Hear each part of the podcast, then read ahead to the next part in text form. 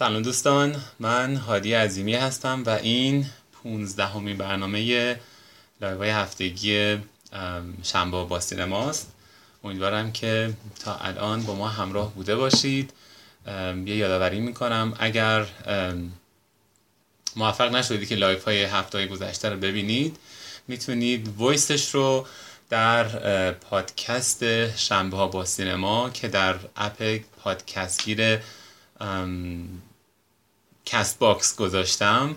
می‌تونید هر, وقت که live ها تموم شد بعد از یکی دو ساعت بعد از اینکه live ها تموم شد voice ش اونجا بشنوید. voice هفته گذشته رو هم می‌تونید در این, این پادکست گوش کنید. امیدوارم که خوب باشید. به همه یه سلامی می‌کنم. همه که الان اضافه شدن و قراره بعدا اضافه شن یا قراره که بعدا voice این گفتگو رو گوش کنن. خب همونطور که گفتم این 15 همین هفته ای هستش که ما با هم هر هفته یک فیلم بعضی از مواقع سریال رو با هم تماشا می‌کنیم و دربارهش با یکی از شما دوستان صحبت می‌کنیم. امروز قراره درباره یک مینی سریال صحبت بکنیم. امیدوارم که این مینی سریال رو تماشا کرده باشید. مینی سریال Unorthodox هستش محصول Netflix که اولین season ش و ظاهرا امیدوارم هم امیدوار هم هستم که اینطور باشه. تنها سیزنش که متشکل از فقط چهار اپیزود 55 دقیقه هستش. در سال 2020 منتشر شده. همین چند ماه پیش چند ماه پیش منتشر شده.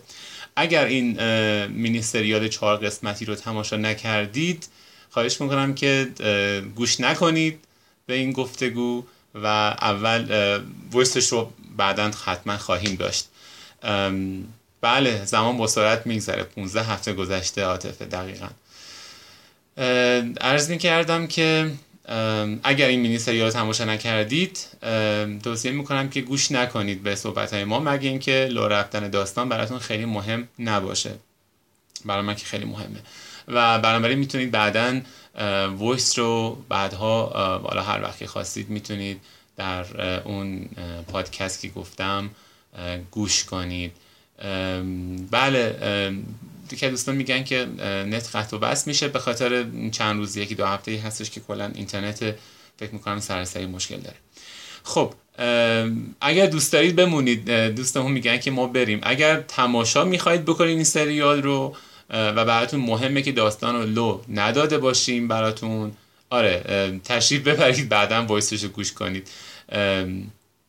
حتما بعدا می‌تونید رو گوش کنید. خب داشتم می‌گفتم که مینی سریال آن ارتودکس محصول نتفلیکس هستش سال 2020 منتشر شده چهار تا اپیزود 55 دقیقه داره. بعضی این رو به عنوان یک فیلم بلند هم نگاه می‌کنه. یک فیلم بلند 3 ساعت و 33 دقیقه هم میشه بهش نگاه کرد. در سایت IMDb امتیاز 8 از 10 رو داره که بد نیست. امتیازش یعنی در واقع خوبه. و در سایت راتن پوتیتوز 95 درصد امتیاز گرفته که خب اون امتیازش خیلی امتیاز خوبی هست. فیلم یا سریال غیر مؤمن یا یه همچین چیزی ترجمه شده منتها ترجیح میدم که اصلا خیلی درباره ترجمهش صحبت نکنیم برای اینکه بایستی اصلا فیلم رو ببینی سریال رو ببینی و ببینیم که اصلا داستان چه قراره. خیلی ترجمه پذیر به اون معنا شاید نباشه. این مینی سریال از رومانی در واقع یک آتوبایوگرافی هستش. یک خودزندگی نامه نوشت هستش که توسط دبورا فلدمن نوشته شده. در واقع میشه گفت یک اقتباسی هستش از یک رمان رومانی که نویسنده درباره زندگی خودش نوشته. خب طبیعتا با یک مقدار جرح و تعدیل هم این سریال همراه بوده و منتشر شده. محصول آلمان و آمریکا هستش همونجا که گفتم و اولین مینی سریال یا به کلی اولین سریالی هستش که به زمان ییدیش یک زبان در واقع توی مذهب دین یا بهتر بگیم مسیحیت هستش و امروز قرار درباره این صحبت بکنیم. ببینم که دوستمون اضافه شده به لایومون یا نه که من ادش کنم اینجا. بذاری اجازه بدید. الان داینا رو پیدا کنم و بله. خب داینا من می‌خوام شما رو اد کنم به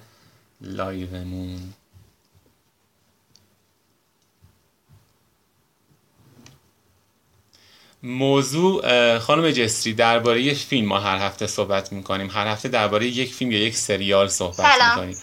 سلام سلام. خوبی؟ مرسی. تو خوبی؟ مرسی. امیدوارم که تو هم خوب باشی. خب دوستان اولا که خیلی خوشحالم که داینا میبینمت. ما صدا تو قبل از این شنیدم توی پادکست اینساید اوت درسته؟ اینساید اوت بود؟ بله. آره. خودت رو ندیده بودم الان اینجا اولین بار می‌بینم. خب بعد از سلام که اولیه من یه معرفی خیلی مختصری بکنم از داینا داینا از کجا بگم آخه؟ معلم زبان هستش خیلی معلم خوبی هم هستش شنیدم. از یکی از هم کارات من که دانشجوی سابق من بوده شنیدم. خیلی خیلی معلم خوبی هستی و پادکستر هم هستش. داینا پادکست اینساید اوت رو اگر دوستان به زبان انگلیسی اگر دوست داشته باشن می‌تونن گفتگوهایی که داینا داره با یکی از میزبانهای دیگر رو گوش بکنن. خب چه خبر؟ خوبی؟ مرسی ممنون. تو خوبی؟ ممنون متشکر. قرار درباره مینیستریال آن ارتودکس صحبت بکنیم. خب من یه مقدمات خیلی کوتاهی گفتم. تو ببینم از کجا می‌خوای شروع بکنی. میکروفون دست توه. آره مقدم آره مقدماتو که گوش دادم فقط یه چیزی که می‌خواستم اضافه کنم راجع به اسم سریال. آنورتودکس لزوما به معنی حالا کافر نیست به معنی متفاوت بودن یا کسی که متفاوت رفتار می‌کنه و خارج از چارچوب رفتار می‌کنم هست. که حالا با توجه به داستان که تو سریال داریم و می‌بینیم شاید اگر اینجوری معنیش کنیم هم یه معنی جالبی بهمون بده و صرفا به معنی کافر نباشه. بعد اینکه همونطور که گفتین این سریال بر یه کتابی بوده که نوشته شد. حالا اون کتاب خیلی متفاوت تر از داستان سریال بوده. توی کتاب اصلا اون شخصی که میاد و از این کامیونیتی خارج میشه نویسنده بوده و داستانش کاملا متفاوت بوده. حتی وقتی که خارج میشه. از اون جامعه یهودی هنوز هم این فرد ازدواج کرده بوده طلاق نگرفته بوده و پسرش رو تو آلمان به دنیا میاره.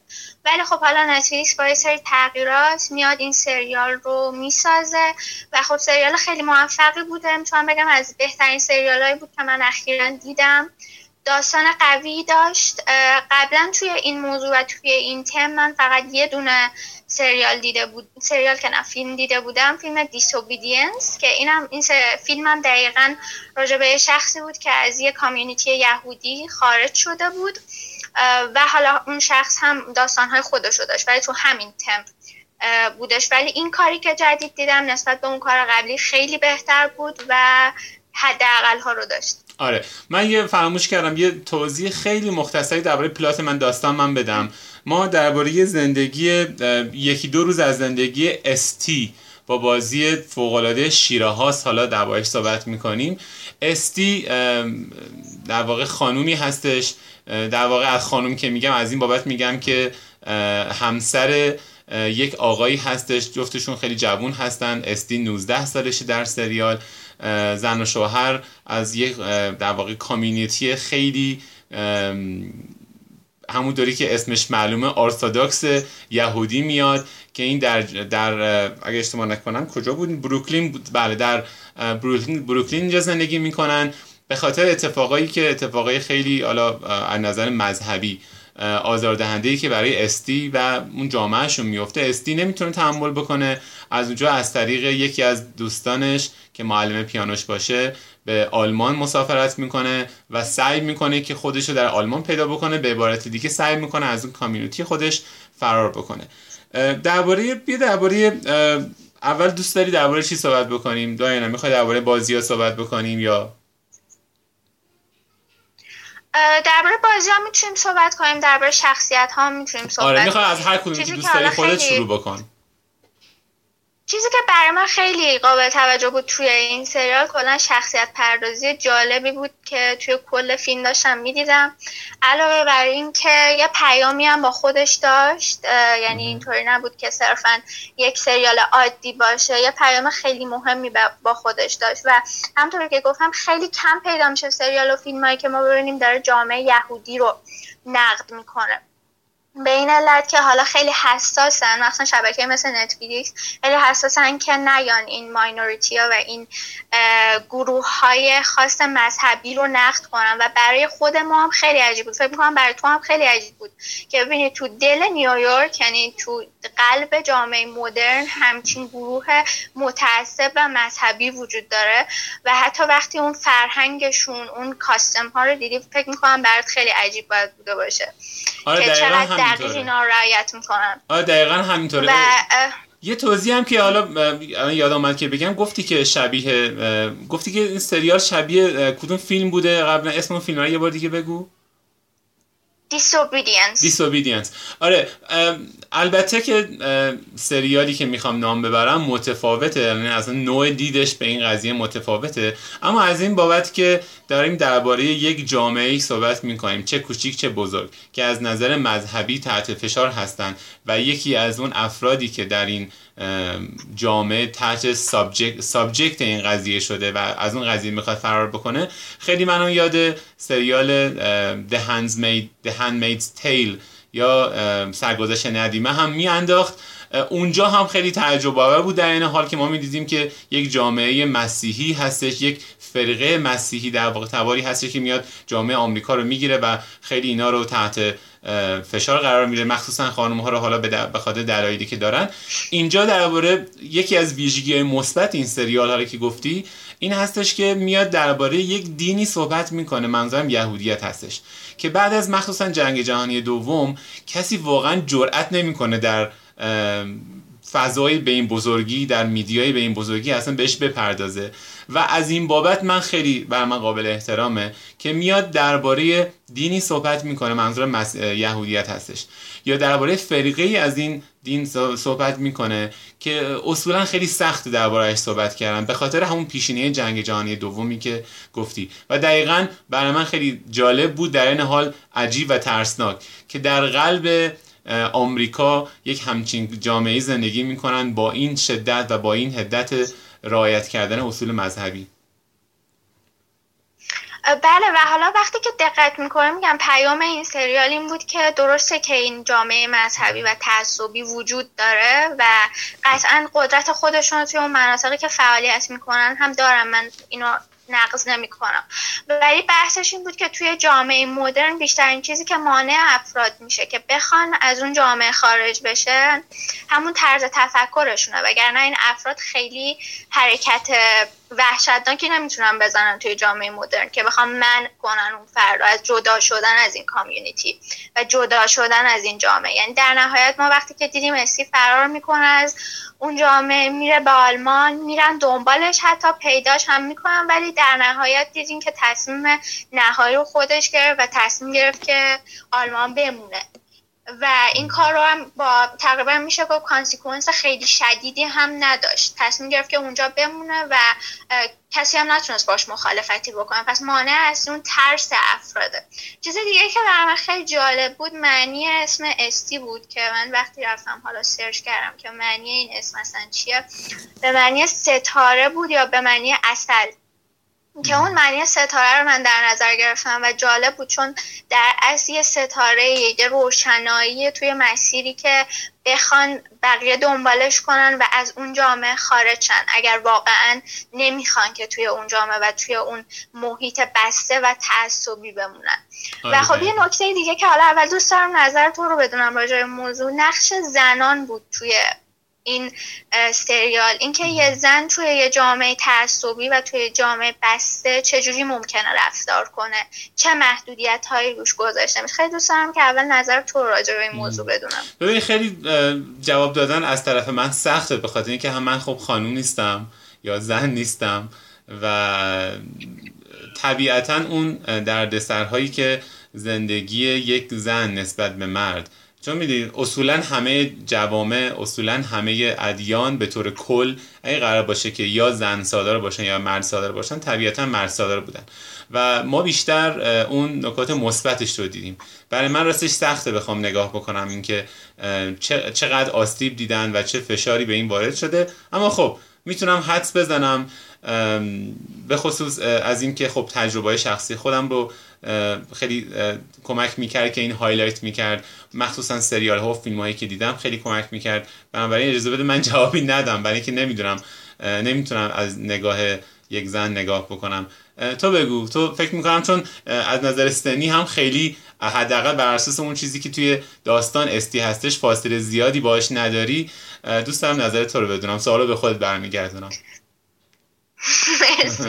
خب چیزی که برای من قابل توجه بود و تو کل سریال هم خیلی داشت بهش فیدبک می‌داد که به این توجه کنیم بود که توی اون جامعه معمولا حالا اسمش چیزای متفاوتی میشه گذاشت. کودک درون یا ذهن عاطفی زنان اون جامعه خیلی سرکوب می‌شد.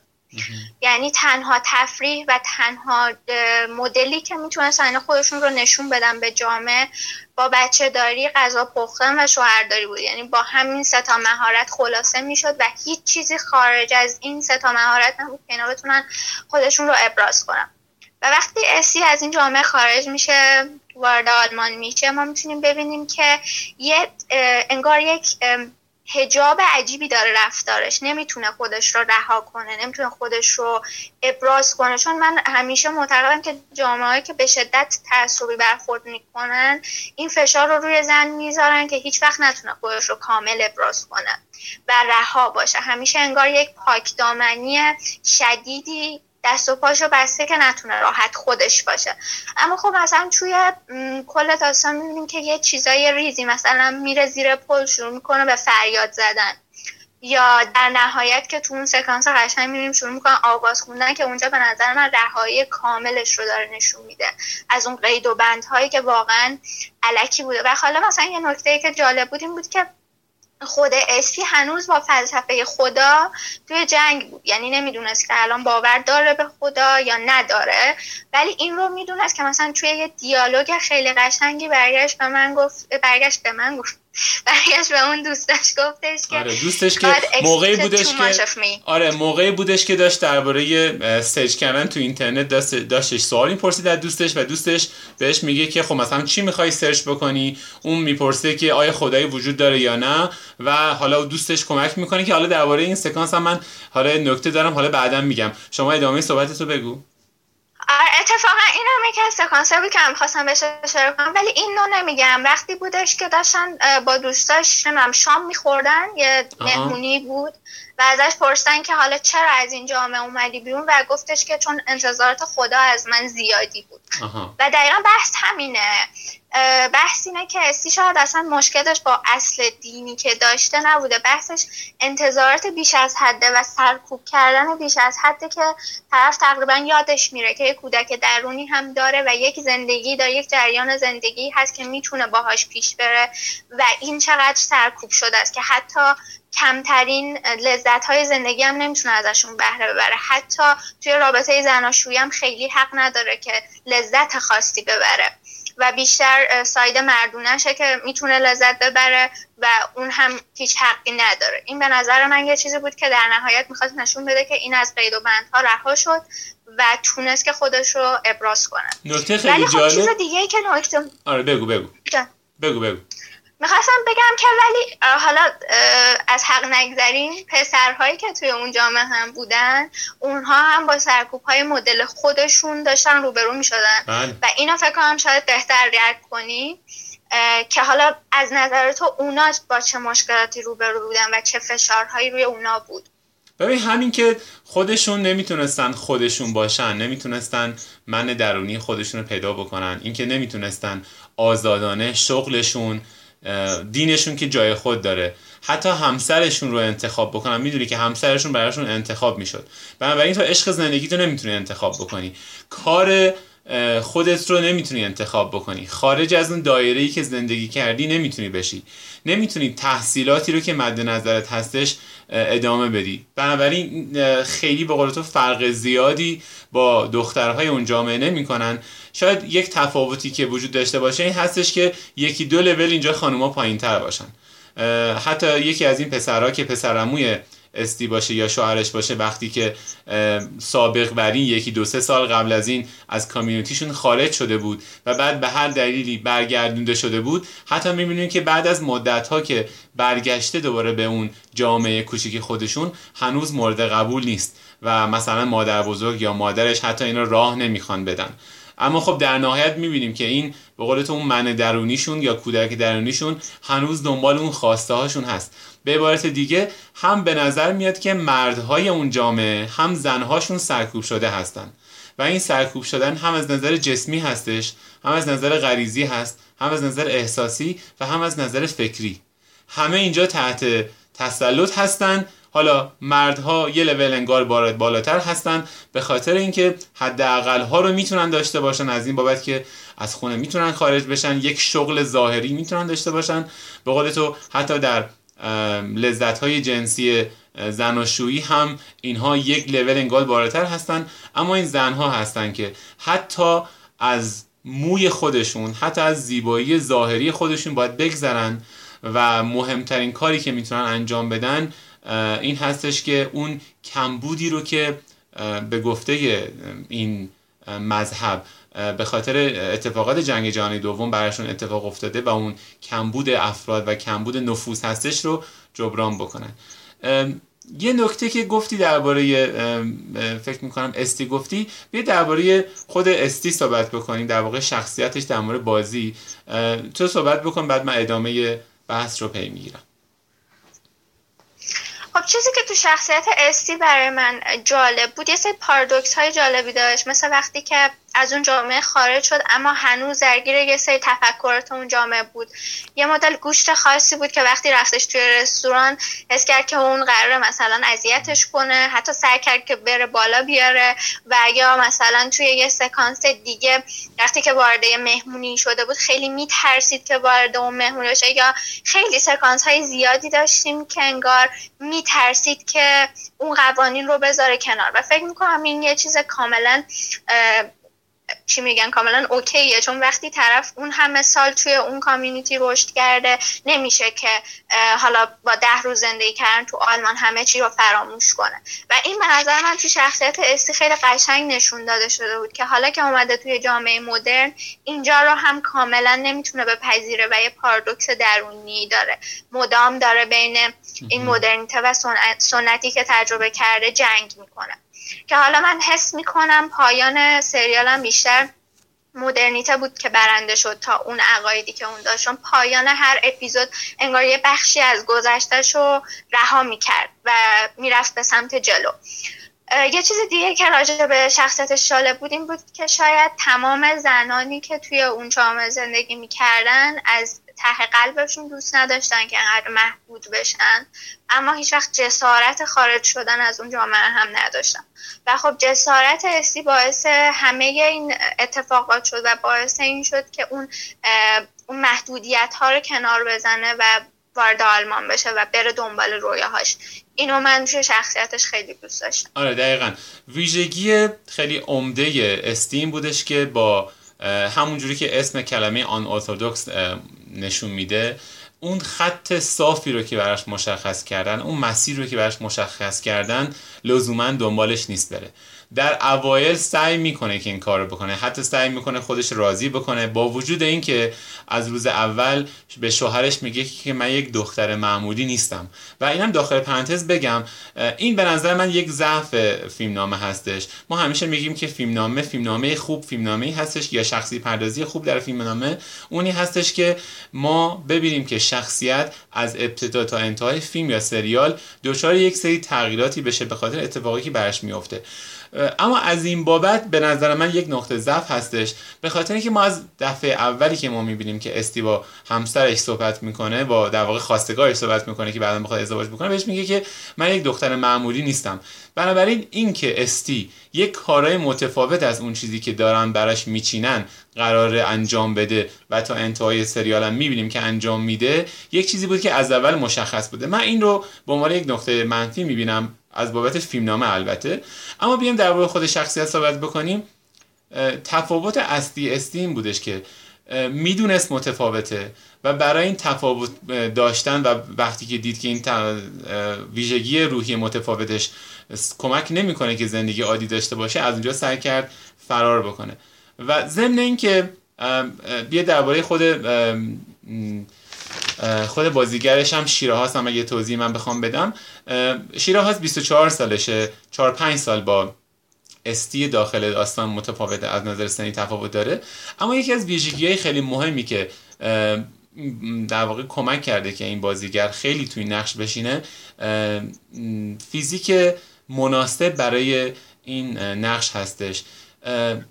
خود شیراه هاست خیلی می‌بینید کوچولو موچولو و خیلی شکننده هست. این شکننده بودنش خیلی مهمه. در ظاهر در صورت خیلی این رو ما مشاهده نمی کنیم اما در بدن در جسمش وقتی نگاه می کنیم کاملا می‌تونیم حس بکنیم که این قواعد سفت و سخت و متعصبانه این فرقه چه به سر این شخصیت می‌تونه بیاره. حتی ما در لباس پوشیدنش هم می‌بینیم. در لباس پوشیدن اوایل یکی دو اپیزود اول می‌بینیم که لباسای قدیمیش رو داره. لباسای قدیمی کمک می‌کنه که این خیلی بزرگتر نشون داده بشه. یعنی جسمش رو بزرگتر و قویتر نشون داده میشه در صورتی که تو خالیه اینطور نیست. هر جلوتر که میره لباسایی میپوشه لباسای مدرنی میپوشه که اون شکنندگیش رو بیشتر نشون میده. و من فکر می‌کنم که این عمدن بوده. یه توضیح خیلی مختصر دیگه هم بدم و بعد با تو صحبت بکنم. این هستش که به نظر من واقعا 70 80 درصد بار سریال رو خود این بازیگر اصلی استی بر دوش کشیده. واقعا درخشیده. اگه بخوام مهمترین سکانسی که به نظر من وجود داره بخوام بگم طبیعتا سکانس آخر سریال وقتی که به اون زیبایی اون آواز رو می‌خونه و ما هیچ وقت انتظار نداریم که هم چیزی ازش ببینیم کاملا شوکه میشیم. یک شخصیت ظاهرا ضعیف از نظر جسمی اما با بنیه قوی رو می‌بینیم. اما تا اپیزود آخر تا دقایق آخر ما این رو کامل نمی‌تونیم ببینیم. مثل یک گلی هستش که داره کم کم باز میشه و در انتهای اپیزود شکوفا میشه. خیلی صحبت کردم. خب درباره کجا دوست این صحبت بکنیم؟ می‌خوای درباره خود شخصیت استی صحبت کردیم دیگه نه؟ بیا درباره یه مطلب دیگه صحبت بکنیم. هر چی که دوست داری انتخاب کن.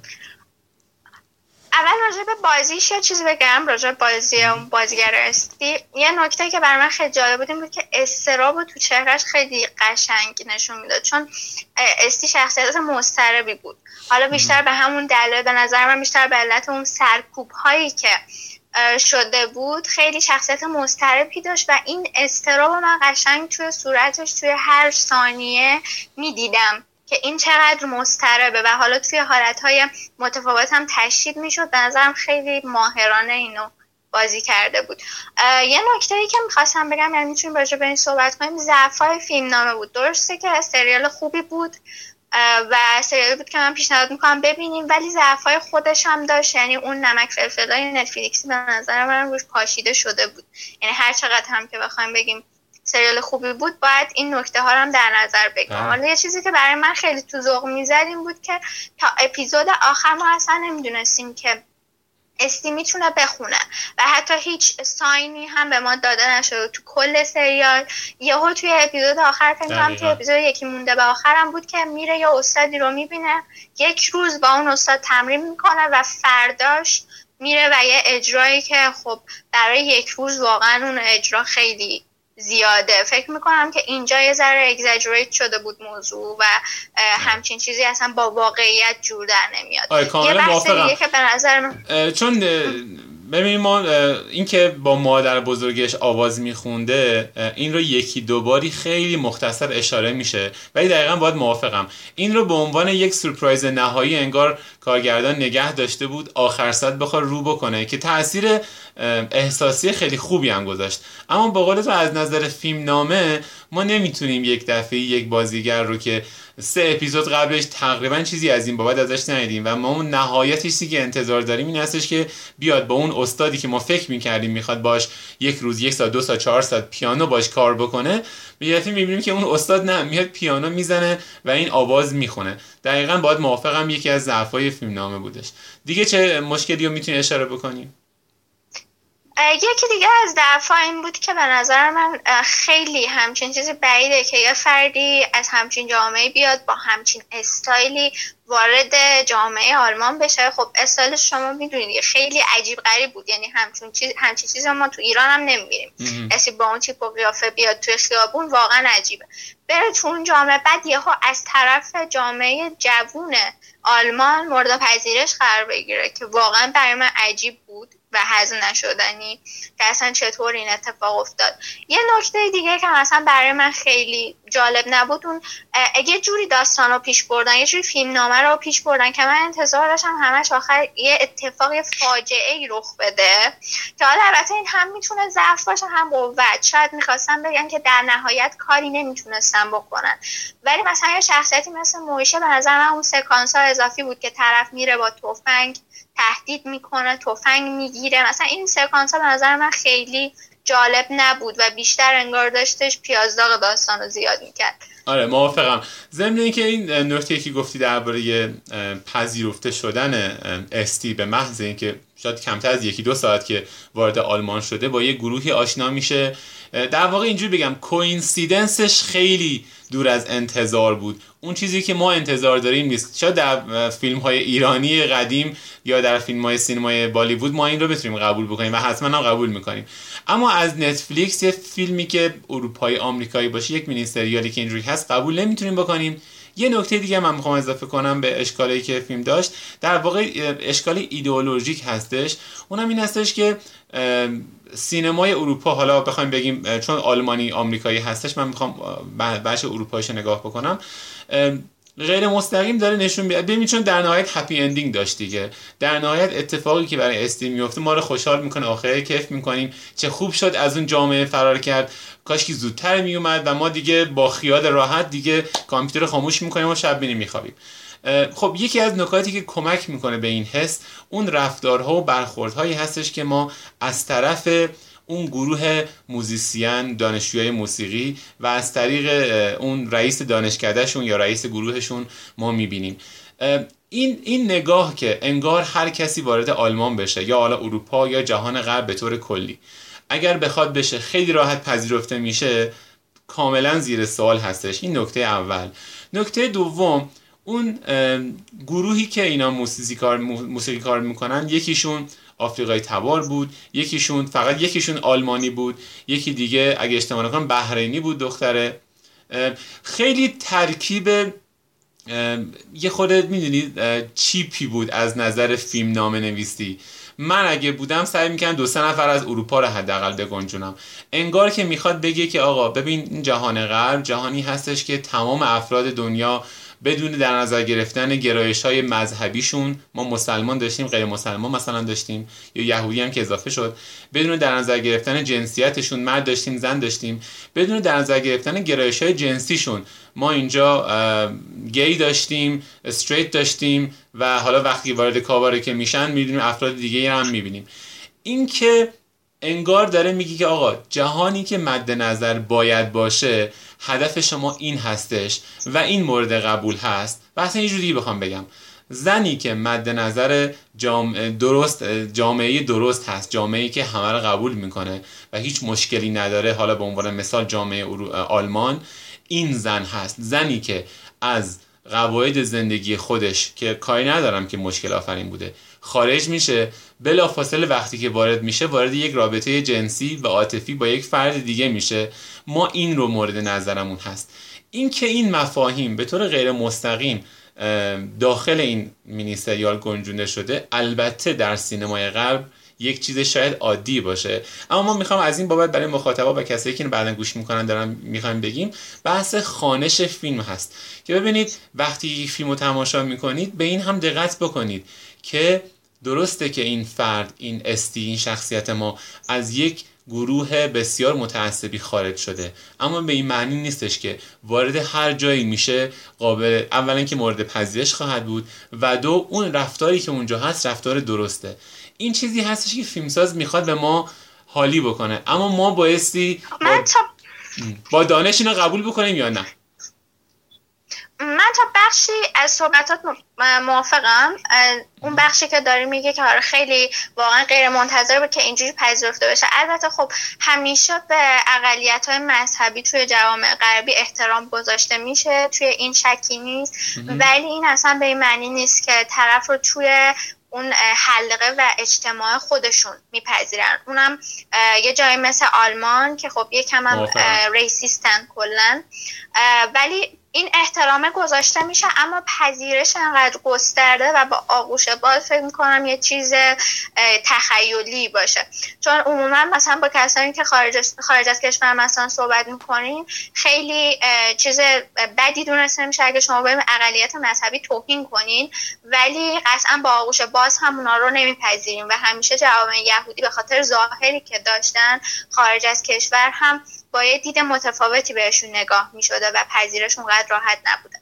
با بخش دومش که میگین که می‌خواسته یه تایپ خاصی از زنان رو بخواد تشویق کنه من با این خیلی موافق نیستم. به خاطر اینکه در نهایت اسی تصمیم می‌گیره که سخت جنین انجام نده و بچهش رو نگه داره. این شاید بزرگترین چیزی که از گذشتهش داره حمله می‌کنه و ما می‌دونیم که احتمال اینکه یه دختر 19 ساله توی جامعه مدرن غربی بخواد فرزندش رو نگه داره. اونم با اون وضعیت مالی و شرایطی که داشت تقریبا می‌تونیم بگیم پایین دو درصد کسی این تصمیم رو بگیره.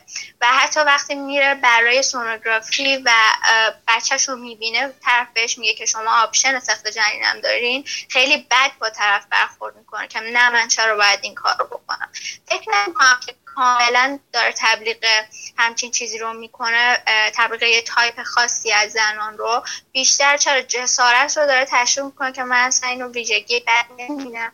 ولی راجع به مدرنیسم و این تبلیغ غرب بگم که آره واقعا این کار رو می‌کنه و همونطور که گفتی از نژادهای مختلف وقتی یه گروه رو گرده هم رو برده که ببینید مثلا ما از هر نژادی اینجا داریم همشون هم اینجا خوشحالن کنار هم این به نظر من قشنگ توهین بود به شعور مخاطب. یعنی اگه یکم تیزبین باشه طرف می‌فهمه که خب دارن و توی مغزش شروع می‌کنن که ببینیم ما چقدر خوبیم.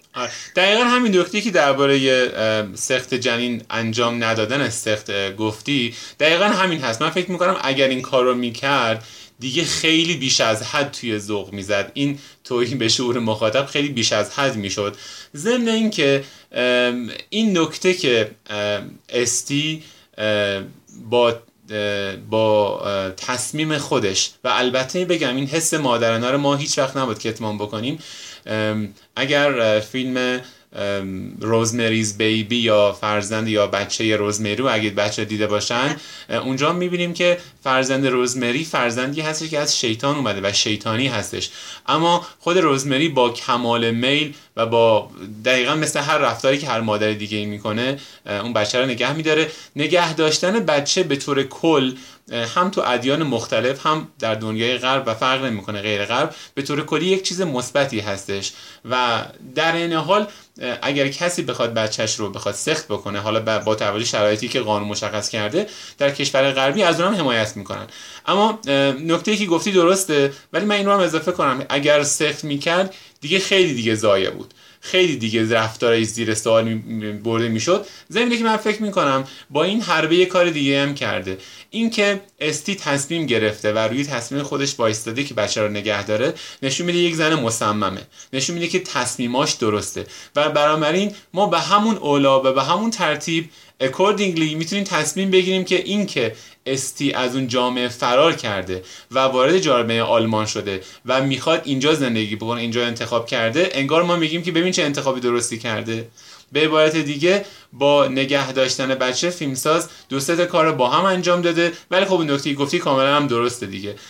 این این که بچه رو نگه داشت این نشان دهنده این هستش که هنوز یک یک سری علقه هایی به دین خودش به نگاه دین نه به اون نگاه نمی‌خوام بگم سنتی ولی نگاهی که کاملا هم دیگه غرب و نمی‌خواد صد درصد قبول بکنه و هنوز برای خودش برای آینده خودش برای خانواده خودش احترامی داره احترام می‌ذاره این رو هم درش می‌تونه بکنجونه.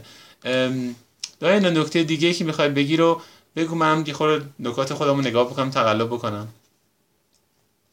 اوکی. یه شخصیت دیگه که برای من جالب بود توی سریال شخصیت همون یانکی یا اسم کاملش یاکوب بود آره. که همسر استی بود. به نظر من اونم شخصیت جالبی بود. از این نظر که اون هم خیلی وقتی وارد جهان غرب شد اونم خیلی تمایل داشت که بتونه چیزای جدید یاد بگیره و بتونه همسرش رو برگردونه. حالا اسم یاکوبم به نظرم خودش یه منظوری بوده. اسمش معنی follower یا دنبال کننده است. وقتی به شخصیتش نگاه می‌کنیم می‌بینیم تمایلاتی داره که بخواد از اون جامعه خارج بشه.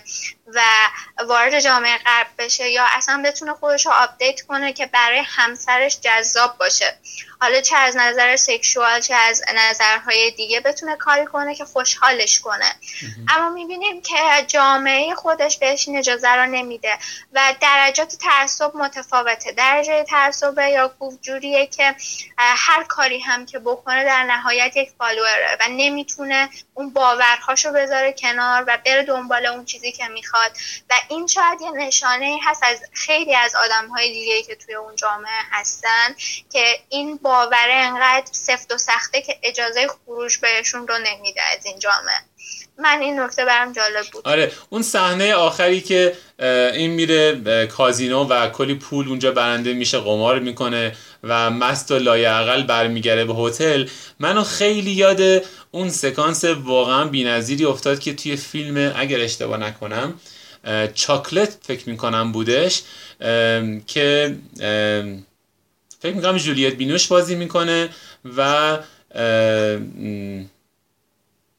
و این بازیگر خوشتیپ ما که شوهر سابق امبر هرد بود چی بودش اسمش؟ جانی دپ. جانی دپ. آره آره. اون جانی دپ تو اون فیلم یک نقشه کلی داره. اونجا تو اون فیلم چاکلت یا شکلات یک شهرداری هستش که نمی‌دونم فیلمشو دیدی یا نه. حالا خیلی هم نمی‌خوام لو بدم. فیلم درباره شهری هستش. اون اون هم اتفاقا دچار درگیری های تعصبی مذهبی هستن. یکی از چیزهایی که این بزرگای این شهر کوچیک باش مخالف هستن شکلات هستش. چرا؟ چون اعتقاد دارن که شکلات کسی که می‌خوره انگار از دین و اینا مناسک مذهبی خارج میشه به دنیای مادی میپیونده. و خب خیلی سعی می‌کنن که جلوی شکلات خوردن مردم رو بگیرن. در یکی از سکانس های معروفش که دقیقا مثل اون صحنه بوده که جاکوب میاد توی هتل این هستش که آخر شب هستش. اون شهرداری که خیلی ادعای مذهبی بودن داشت و در واقع خشک مذهب بود. جانماز آب می‌کشید این شب میره به مغازه اون خانومی که شکلات ساز هستش میره وارد مغازه میشه یکی دو شکلات امتحان می‌کنه. کم کم کم کم دو تا سه تا چهار تا پنج تا ده تا. انقدر این غرق لذت خوردن شکلات میشه. صبح فردا وقتی که مردم از جلوی اون مغازه رد میشن می‌بینن که این شهر داره در شکلات ها غرقه یعنی در واقع قاطی شکلات ها شده و از لذت خوردن شکلات مست شده و همونجا خوابش برده. دقیقا نکته که گفتی منو یاد اون انداخت. من دوستا تا البته اون شخصیتی که گفتی شخصیت مویشه بود همسر استی نبود پسرموی آه یه دونه یانکی بود. یه دونه یانکی بود یعنی جاکوب بود. درسته؟ یانکی شوهرش بود درسته؟ یانکی بود نه مویشه داشتن که مویشه پسر عموی حالا آره دیگه پسر آره پسر شوهرش که باهاش آره آره من منظورم هم بود. آره. این دوستت نکته خیلی در واقع عالی توی فیلم که توی نقداش هم اشاره کرده بودن. یه دونه فلشبک هایی هستش که خیلی به موقع زده می‌شد توی سریال. ما در واقع در حال داریم با استی حرکت می‌کنیم. از بروکلین خارج میشیم و وارد آلمان میشیم و تا موقعی که سریال تموم بشه ما اونجا هستیم. اما هر شنگای یک فلشبک هایی زده میشه به زندگی استی و اون خانوادهش این فلشبک ها خیلی به موقع بود. و یکی از نکات خیلی جالبه توی این فلشبک ها آداب و رسومی بوده که ما توی این فرقه می‌دیدیم. واقعا فکر می‌کنم که بیشتر از چندین کتاب این آداب و رسوم ما دیدیم. یه نکته خیلی جالب جزئیات من که دوستای خودم که یهودی هستن ازشون پرسیدم می‌گفت این جزئیاتی که توی مینی سریال مثلا فرض بکنید لباس هاشون آواز هاشون رقص هاشون مناسکی که توی عروسی اجرا می‌کردن حتی اون چیدن میز ناهار و شامی که اینا دور هم میشستن و نحوه رسم هایی که داشتن می‌گفت با جزئیات خیلی زیاد به تصویر کشیده شده. این نشون میده که کارگردان یا فیلم نام نویس خیلی با جزئیات کتاب رو خونده. کسی هم که کتاب رو نوشته طبیعتا با توصیفات خیلی عالی اون رو مطرح کرده. تو نکته ای از این بابت می‌تونی اضافه کنی؟ داینا. نکته که برای اضافه کردن ندارم ولی دقیقا منم به این توجه کردم. خیلی دقیق اومده بودن صحنه ها رو بازسازی کرده بودن. خیلی واقعا قشنگ بود. مثلا اون اشعار می‌خونن یا دعاهایی که می‌خونن خب خیلی سخت بود. که حالا اونا رو بخوام حفظ نمی‌دونم درست در بیارن که تو چه مراسمی چه دعایی خونده میشه. این جزئیاتش برای منم جالب بود و چون اطلاعاتی نداشتم راجع به مراسم یهودیا اصلا تا یه جای سریال من شوک بودم. انقدر برام بیگانه بود. برام از نظر اطلاعات هم خب اطلاعات هم رفت بالا که اینا اصلا مراسمشون رو چجوری انجام آره. دقیقا. خب البته خب چون نویسنده نویسنده رمان اصلی خودش یهودی توار بوده خودش تو اون جامعه زندگی کرده. گفتم خود زندگی نام نویس بوده. بنابراین از این باید طبیعیه که خیلی اتفاقایی که توی سریال ما می‌بینیم کاملا برآمده از زندگی اون افراد بوده. اما اینکه فیلمساز بیاد با جزئیات اینها رو بگنجونه این این هنر فیلمساز هستش که با بازی فوقالعاده همونطور که گفتیم هاست خیلی انگار زنده شده. من که واقعا احساس می‌کردم که انگار خودم توی اون کامیونیتی زندگی کردم. خب بالاخره کم و بیش ما هم تجربیات حالا بعضی از مواقع کم و بیش مشابهی رو توی کشور خودمون توی دین ادیان مختلفی که توی شهرهای مختلف توی شهرهای کوچیکتر مخصوصا توی روستا وجود داره می‌تونیم کم و بیش حالا نه به اون شدت طبیعتا مشاهده بکنیم. اینه که برای من خیلی بیگانه نبود. برای من خیلی عجیب نبود. انقدر شوکه نمی شدم می‌تونستم حدس بزنم. اما خب با این جزئیات تماشا کردن طبیعتا هم لذت بخش بود و هم در این حال خیلی زجرآور. یعنی کاملا حسی رو که منتقل می‌کرد واقعا برای من واقعی بود. مرسی داینا. اگر نکته چیزی ذهنت هست بگو که دیگه ببندیم صحبتمون رو. نه نکته خاصی نیست. اگه ندیدم بچه ها هنوز سریال رو حتما پیشنهاد می‌کنم که سریال رو ببینن چون سریال خوبیه. کوتاه سری موضوع رو جمع می‌کنه و در عین حال ارزش دیدنم داره. و اینکه ممنون که من رو به عنوان مهمان آوردی اینجا و خوشحال شدم مرسی از شما. ممنون. امیدوارم که توی برنامه دیگه باز درباره فیلم های دیگه صحبت بکنیم. مرسی داینا خیلی ممنون. حتما. خواهش می‌کنم. متشکرم. شب بخیر. شب خوبی داشته باشه خدا شب بخیر. خب من چند کامنت بخونم دوستان نوشتن درباره این سریال. بعد برم یه توضیح مختصری بدیم و با هم خداحافظی کنیم.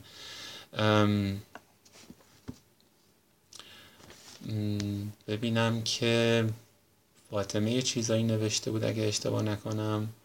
آرش میگه که کل دین رو نقد می‌کنه. خانم جسری که نه گلزار میگه که می‌شد این سریال رو کم و بیش به همه متعصب های همه ادیان تعمیم داد. طبیعتا من با این موافقتر هستم. ما خب خیلی کشورها داریم که دارن دین رو به عنوان در واقع سرلوحه حتی دولتشون قرار دادن. حالا نمیگم تعدادشون زیاد باشه ولی می‌بینیم که کشورهای نسبت موفقی هم هستن. و من طبیعتا من فکر می‌کنم بیشتر روی تعصب نگاه می‌کرده. فاطمه میگه که استی نسبتا مخالف بود. مخالفتش رو بیان می‌کرد. حتی دو سه بار داد زد سر شوهرش و اون دیگه چیزی نگفت. حتی گلزار میگه که حتی وضعیت ظاهریشون رو هم خودشون نمی‌تونستن انتخاب کنن درباره خانم ها و آقایون داره میگه. چون هر دو این گروه این اشکال مشکل رو داشتن. سعیده میگه که در مورد جامعه که به اون فرار کرده نحوه پذیرشش نقدی داریم یا نه. چرا در, در آلمان هم صحبت کردیم. گفتیم که آلمان هم اون چیزی رو که یا غرب هم اون چیزی رو که نشون می‌دادن طبیعتا نیست. فاطمه میگه که استی درخشید یا شیرا هاست شما داریم میگیم بازیگر نقش استی تو این مینی سریال واقعا درخشید. من فکر می‌کنم یکی دو تا جایزه باید حتما بگیره برای این سریال. سعیدی میگه که حالت بهش درست کرده بودن آلمانو. دقیقا یکی از نقدای ما هم همین هستش. که اونطوری نیستش که نشون دادن. ادامه داده سعیدی میگه که صحنه که پسرمو داخل کیسه گیلاس آب ریخت و به هم زد برای شست و شو. قبل به این فکر می‌کردم که این حرکت خیلی ایرانیزه است اما فهمیدم بقیه هم انجام میدن. اصلا ببینید به نظر من تعصب واقعا هیچ ربطی به هیچ دینی نداره. همونطور که گفتم در سریال سرگذشته ندیمه The Handmaid's Tale ما می‌بینیم که یک فرقه ای هستن مسیحی تبار هستن. می‌بینیم که چه بر سر خانوم های اون جامعه و حتی مردهای اون جامعه میارن. در اینجا ما داریم در یک جدبای جامعه جامعه فرقه ای از جامعه یهودیان صحبت می‌کنیم که در قلب آمریکا زندگی می‌کنن. اما چه بلایی سر خودشون دارن میارن. ما طالبان رو برای مثال می‌بینیم که چه به سر خودشون اطرافیانشون کشورهایی که در اون حمله کردن و چه کارهایی که کردن چه بلایی سر دین اسلام آوردن. واقعا فرقی نمی‌کنه. تعصب تعصب هستش بدون در نظر گرفتن دینشون. ما حتی در جامعه آمریکا داریم فرقه هست به اسم اگه اشتباه نکنم ساینتالوجی اگر درست بگم کلمش رو که این اصلا لزوما پیرو دین های شناخته شده دنیای ما نیستن. اما می‌بینید که اونا هم تعصبات خاص خودش دارن. ما از این فرقا می‌دونید در آمریکا مثلا برای مثال به عنوان مهد آزادی دنیا واقعا بیشمار هستش. فرقایی هستن که اینها در خودشون ازدواج می‌کنن. دخترمو پسر امو نهایت رابطهشون هستش. خواهر و برادر با هم ازدواج می‌کنن. فرقایی هستن که به هیچ وجه اجازه هیچ تحصیل رو برای زناشون در نظر نمی‌گیرن. برای مثال میگم یه آقایی هستش با یه خانومی اینا مثلا 20 تا بچه دارن. و, و همون بچه ها با هم ازدواج می‌کنن. فرقایی هستن که برای مثال میگم در سال 2020 داریم زندگی می‌کنیم. واکسیناسیون رو استفاده نمی‌کنن و هیچ غذایی رو از دنیای مدرن برای مثال خریداری نمی‌کنن. تعصب فرقی نمی‌کنه کجا باشه. فکر می‌کنم که در نهایت تاثیرش یکی خواهد بود. من یه نکته دیگه می‌خواستم بگم مهم هستش که همونطور قبلا گفتیم فیلم های سریال ها اصولا یا فیلم های هستن که بیشتر به فرم توجه می‌کنن یا بیشتر به معنا توجه می‌کنن. مثل فیلم مثل سینمای نولان که دیروز تولدش بود سالوز تولدش بود فکر می‌کنم 50 ساله شد. این فیلم, فیلم هایی هستن که سعی می‌کنن فرم و محتوا رو هر دوتا با هم حفظ بکنن با هم جلو ببرن. طبیعتا سریال آن ارتودکس مینی سریال آن ارتودکس مینی سریالی هست که بیشتر به محتوا دقت می‌کنه.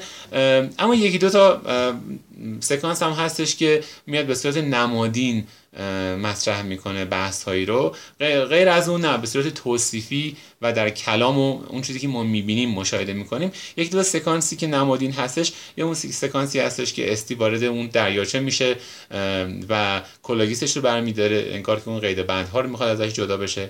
میره زیر آب کاملا میره زیر آب و من میاد بالا. انگار که انگار که یک غسل تعمیدی به خودش داده باشه به بیان دیگر انگار که از دین و آیینی که بهش تعلق داشته جدا شده. و اون سکانسی که داشتم با داینا صحبت می‌کردم ولی داینا منظورش اون نبود اون لحظه داشتیم درباره چی حرف می‌زنیم؟ درباره اینکه دوست استی می‌خواست بهش نشون بده که چطور باید search بکنه. چون استی بلد نبود اینا با کامپیوتر اصلا اجازه کار نداشتن اجازه کار کردن با اینترنت رو نداشتن و دوستش داشت بهش نشون میده که چطور می‌تونی search بکنی. ازش می‌پرسه چی می‌خوای search بکنی؟ بهش میگه که دوست دارم بدونم که آیا خدایی وجود داره یا نه. Is there any god or not? و اینو میگه خیلی خوب سرچ بکن با اون دکمه اینتر رو بزن. و وقتی که میاد میگه که خب کلی جواب اومده جواب متفاوته. میگه که این خودت باید انتخاب بکنی. در این ببین به نظر من میگه که این خیلی خیلی سطح پایین بوده این نمادی که استفاده کردن.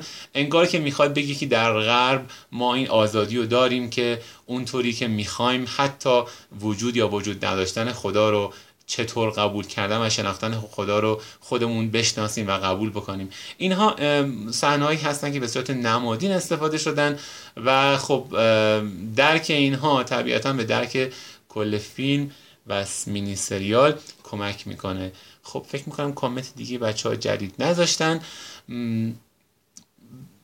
هفته بعد درباره یک فیلم صحبت می‌کنیم اما یک مینی سریال رو هم می‌خوام بهتون معرفی بکنم که دوستانی که الان اینو گوش می‌کنن یا بعدا گوش خواهند کرد خواهش می‌کنم حتما اون رو تماشا بکنید. یک مینی سریال اگه اشتباه نکنم هشت اپیزودی هستش به اسم Unbelievable غیر قابل باور یا باور ناپذیر که فکر می‌کنم مال 2018 2019 اگر اشتباه نکنم باشه. 8 اپیزود 40 45 دقیقه نهایت هستش. میشه اون رو توی یکی دو سه هفته نهایت ببینید و ما توی چند هفته آینده از یکی از شما دوستان بخوایم که بیاید دربارهش صحبت بکنیم. پس سری مینی سریال Unbelievable رو ببینید و دربارهش صحبت می‌کنیم. ممنون که گوش کردید به صحبت ما. درباره مینیستریال آن ارتودکس صحبت کردیم با داینا. داینا سفر دوست. امیدوارم که هفته آینده هم شنونده و بیننده ما باشید. هفته آینده درباره یک فیلم نسبتا حالا نه خیلی قدیمی صحبت می‌کنیم مال 20 25 30 سال پیش هستش. از اون فیلمایی هستش که کلی جایزه اسکار برده از اون فیلمایی هستش که کلی میشه دربارهش صحبت کرد و لذت برد. من اینجا صحبتم رو تموم می‌کنم.